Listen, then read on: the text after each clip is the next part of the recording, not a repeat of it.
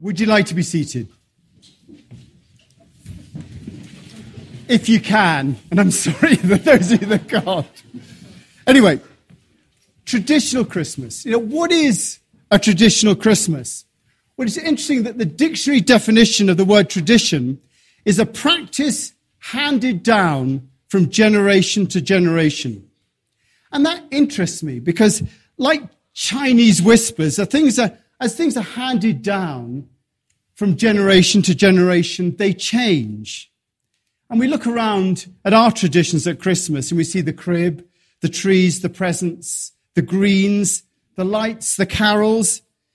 However, most of these are Victorian inventions from Europe from the 19th century. Christmas trees, for example, only really became popular in the 19th century after German aristocrats started decorating fir trees in their homes. And the first Christmas card was sent in 1843 and was only made popular by Queen Victoria. And, you know, all very modern. There's an idea that says that no one can make a tradition. It takes a century to make a tradition. So tonight, we're going to have traditional Christmas carols and readings of the story of the birth of Christ, but we're also going to hear of other Christmases and traditions that existed for other people. And I'm going to begin, I've got some props, by the way. So um, I'm going to begin with a 18th century prop, and I hope this doesn't set fire to the set. It won't. No, there we are. And I'm going to begin with a short passage from Charles Lamb's diary from the 18th century, celebrating Christmas at Christ's Hospital, which was a boarding school, and the children had to be at the boarding school during Christmas. Let me remember the festivities when at school over a Christmas tide in 1784, when the richest of us would club our stock to have a gaudy day sitting round the fire, replenished to the height with logs and the penniless, and he that could contribute nothing partook in all the mirth and in some of the substantialities of the feasting. The carol sung by night at that time of year, which when a boy I have so often laid awake from seven, the hour of going to bed, till ten, when it was sung by the older boys, and have listened to it in their rude chanting till I have been transported to the fields of Bethlehem. The people walking in darkness have seen a great light. On those living in the land of the shadow of death, a light has dawned. For us to a child is born, for us a son is given, and the government will be on his shoulders. And he will be called Wonderful Counselor, Mighty God, Everlasting Father, Prince of Peace. Of the increase of his government and peace, there will be no end. He will reign on David's throne and over his kingdom, establishing and upholding it with justice and righteousness. From that time on and forever, the zeal of the Lord Almighty will accomplish this. Thanks, Will. Now, that's the Old Testament tradition of light, light coming into the darkness. And before the time of Christ, this time of year was always one where people started to look towards the light, look towards spring from that place of darkness. Now, who can tell me when you think the, the first time Christmas was ever celebrated on December the 25th? Anybody, any ideas? The first time Christmas was celebrated on December the 25th was 336 AD. The Emperor Constantine decided, that's how it began, the tradition, that that was the date of Christmas. And he, we think that he decided it because either it was the winter solstice or it was one of the Roman pagan festivals that happened at the same time. And he wanted to actually have the same festival happening at the same time as the old pagan festival. But by um, 336, the West started to do it on December the 25th, and the birth of Jesus was celebrated then. But interestingly enough, the Eastern Orthodox Church celebrates Christmas on January the 7th. Thank you very much. January the 7th. There are no prizes tonight, unfortunately, but January the 7th. Now, T.S. Eliot, another tradition, told the story of the birth of Jesus from the Magi. And I have my prop here, which is actually here, from the point of view of the Magi. And this is the poem, um, The Journey of the Magi by T.S. Eliot. A cold coming we had of it, just the worst time of year for a journey, and such a journey. The ways deep, and the weather sharp, the very dead of winter, and the camels galled, sore footed and refractory, lying down in the melted snow. There were times we regretted the summer palaces on the slopes, the terraces, the silken girls bringing sherbet. Then the camel men cursing and grumbling and running away and wanting liquor and women.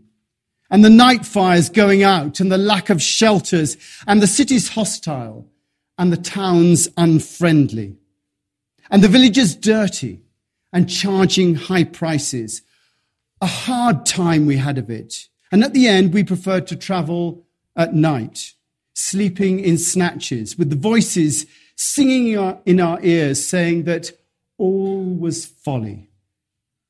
Then at dawn, we came down to a temperate valley, wet below the snow line, smelling of vegetation, with a running stream and a watermill beating the darkness, and three trees on a low sky. An old white horse galloped away in a meadow, and then we came to a tavern with vine leaves on the lintel, six hands at an open door, dicing for pieces of silver, and feet kicking the empty wineskins. There was no information, and so we continued and arrived at evening not a moment too soon, finding the place, as you might say, satisfactory. All this was a long time ago, I remember and I would do it again. But set down this, set down this, were we led all that way for a birth or a death? There was a birth, certainly. We had evidence and no doubt. I'd seen birth, and it was bitter and hard agony for us, like death. It was like our death.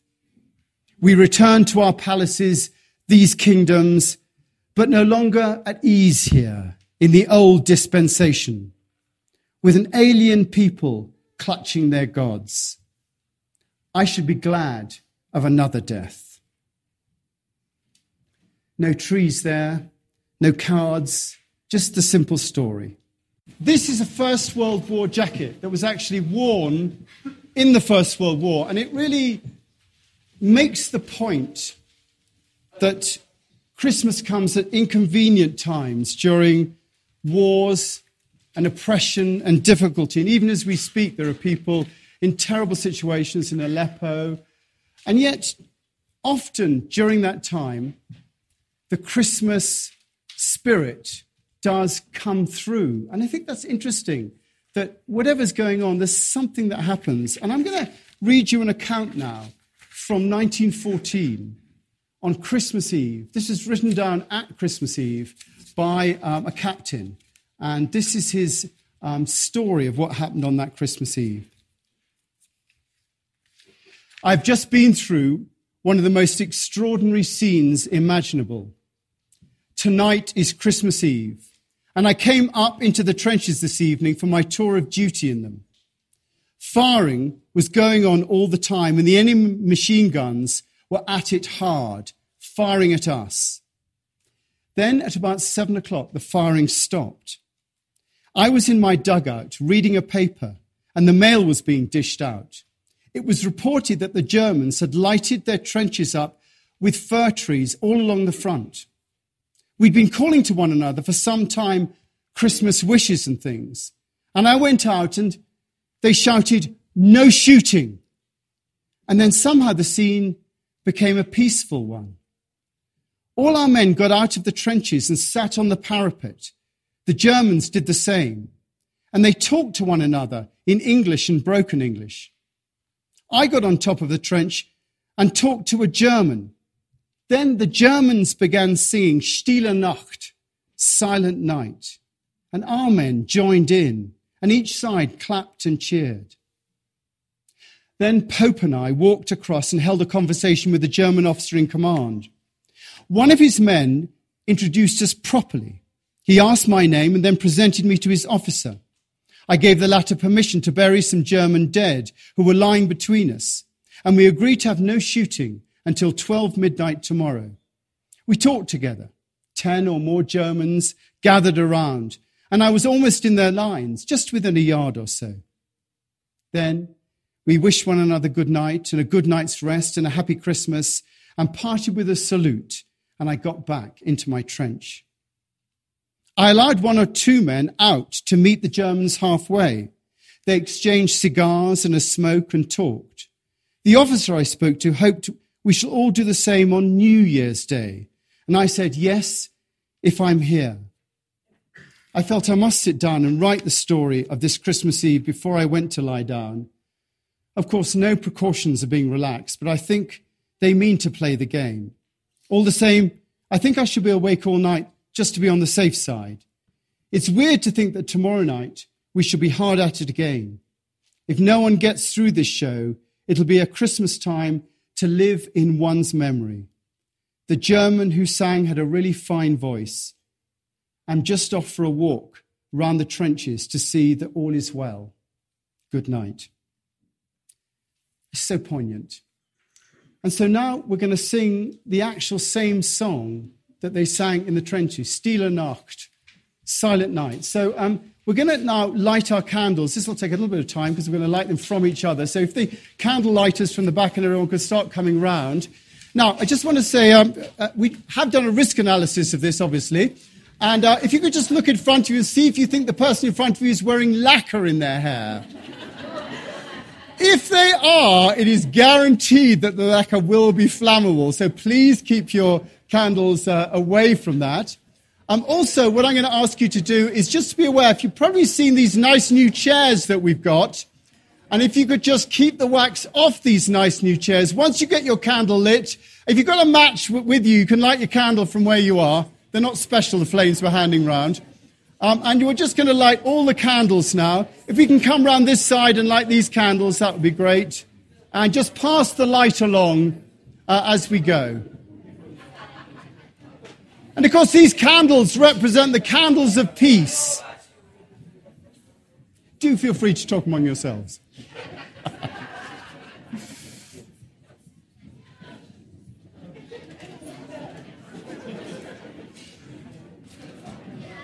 I'll do the other health and safety. Keep your candles on you afterwards and, uh, and then hand them in at the end. Go backwards and just share those candles. Okay, let's get the lights down.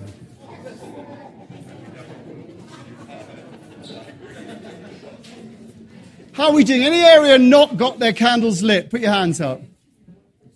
Pretty much all lit now.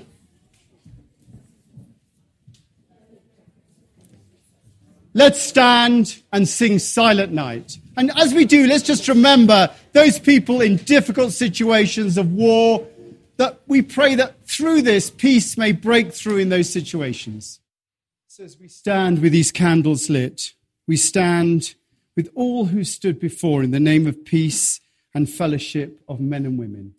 Let's put out our candles now, and if you'd like to have a seat, and um, keep your candles upright just so that the wax will, uh, all these logistics, I'm afraid, yeah and keep hold of them because we'll hand them in at the end. Michael Eisenhardt is going to come and read our first, uh, second reading from Luke. Here we are, Michael.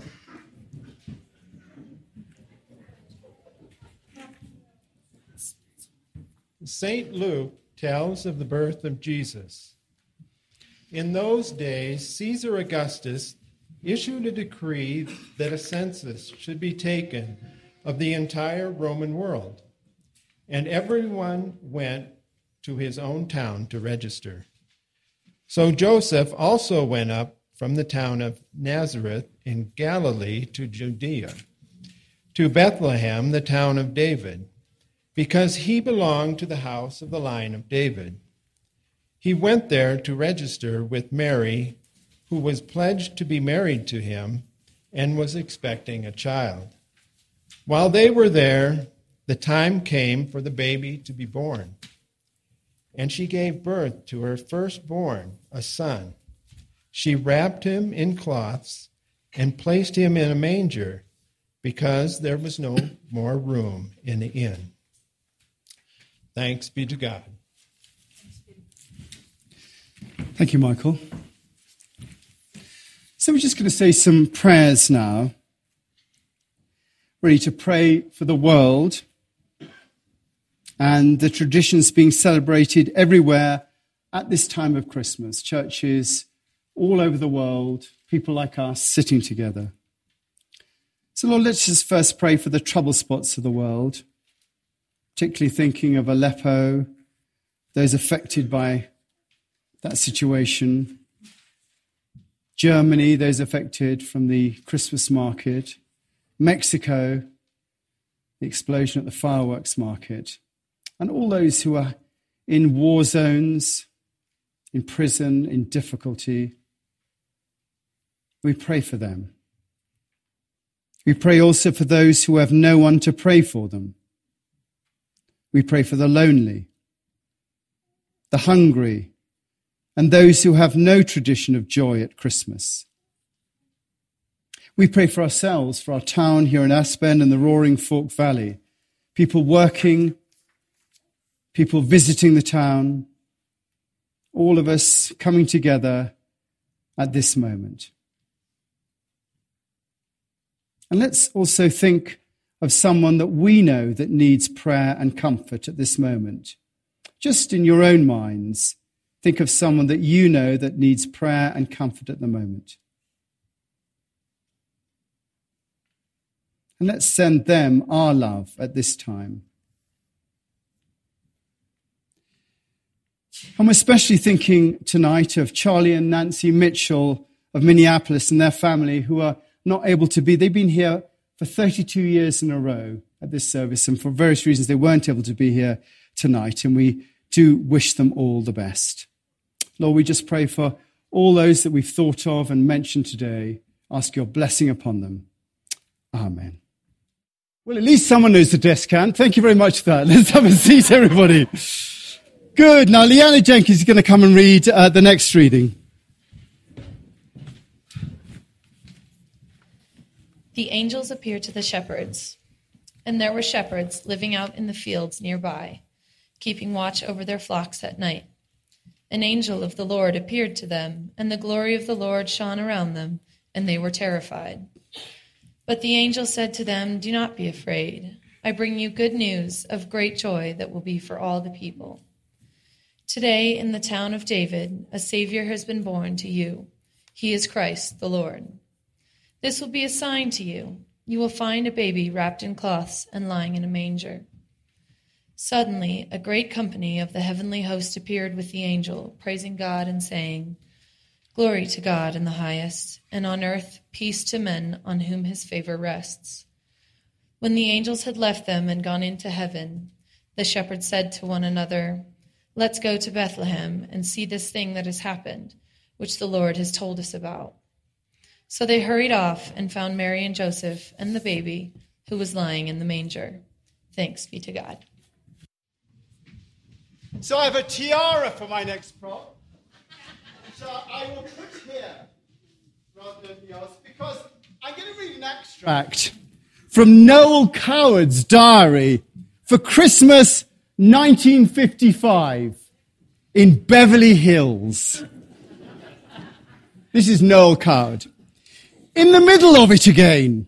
This house is really very nice, and I have a dusky Jamaican lady to look after me who is lackadaisical and hums constantly. There have been a series of parties as usual, each one is indistinguishable from the other, culminating last night in Humphrey Bogart's Christmas Eve revel, which was such great fun and highly glamorous to the eye. The Christmas shopping has been frantic as usual. We had a successful play, reading at the Bogarts last night, and everybody read very well. Lauren Bacall will be good, I think. And anyway, she is word perfect, which is wonderful considering she's shooting a picture until yesterday.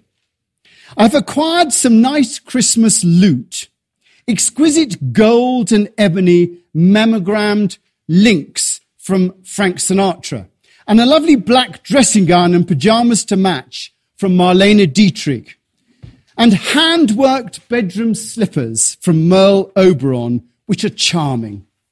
A lot of other nice gifts too, but oh, I do wish Christmas hadn't coincided with Blithe Spirit. There is so much to be done, and it seems so little time to do it in. So I think for Noel, Christmas was pretty incidental uh, to what was going on in his life. And, you know, what we're doing here is looking at the tradition of Christmas. So given that tradition is that which is handed down from generation to generation, the question I want to ask is, what has been handed down? What is handed down? Well, obviously we have all the stuff that is Christmas, the story, the trees, the presents, the carols, the feeling, the wants and the desires and the expectations and the disappointments. All that we know as the modern Christmas. Christmas, Christ Mass, literally, the Mass of Christ. And, you know, I don't know if you know, but the word Mass comes from, Mass is Holy Communion in a Catholic sense. And the word comes from, the reason it's called a Mass is because at the end of that particular service, the Eucharist, it ends with the Latin words, ite missa est. And that's a dismissal. Literally, go, it has been sent. And as people heard missa est, mass, missa, and it became known as the Mass for that reason. So this is Christ Mass. Literally, Christ is being sent. And so in those terms, the idea that's handed down is the idea of Christ coming into the world. It is the acknowledgement of the divine in each one of us. And it's because of that essence that we're here today. You know, trees, presents and carols would not have lasted 2,000 years. But there's something underneath all of that. And it's that that really resonates. There's a German mystic, Meister Eckhart, said, What good is it to me if the Son of God was born to Mary 1400 years ago, but is not born in my person, in my culture, and in my time? Now, in the tradition of the Russian Orthodox Church, when you have those icons, you always have Jesus and he's got two fingers up like that. Now, it doesn't mean he was at Woodstock, although he probably was. Now, what that means when, when you see Jesus like that in the icons, it means it's meant to represent that Jesus has two natures, human and divine. Two natures. That's what he's saying. And the idea that I like to hold on to, the idea that I have is that Jesus, when he came, you know, all this stuff, he didn't come to be worshipped as God. I don't think Jesus came to be worshipped as God, but I think he came to show us our own potential, the human potential, to show us that we too have two natures, one human or material and one that is divine, and that the true potential of humanity is those expression of both those natures, human and divine. That's what it means to be a human. Each of us, you know, we're all part animal. And, you know, what makes us truly human, according to Jesus, was the expression of the divine within the animal that is us. Each of us has a little bit of God within us. And to be truly human, we have to bring that out. You know, you say, well, how do I do that? Well, the divine or God, you know, if you look, look through it, really is love. And therefore, unless love is a part of our lives, then we still essentially are just operating on an animal level. That's what differentiates us between an animal and a human being, is the presence of love in our lives.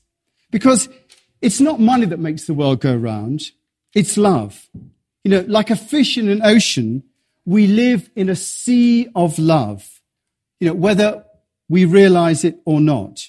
You know, love is what gave us our lives. Love is what keeps us going. You know, that divine order is what upholds the universe. And if you've got a better idea of what upholds it, I mean, No one knows. You know, and the self givingness of love, the order that's behind that goodness, seems to me a good enough thing to be behind it all. And the tradition of Christmas, which is handed down, is the knowledge of that love that Jesus brought. And you know, two great commandments to love the Lord your God with all your heart, all your mind, all your strength, and to love your neighbor as yourself. You know, love's in there. You know, his life showed us how to love and he demonstrated it.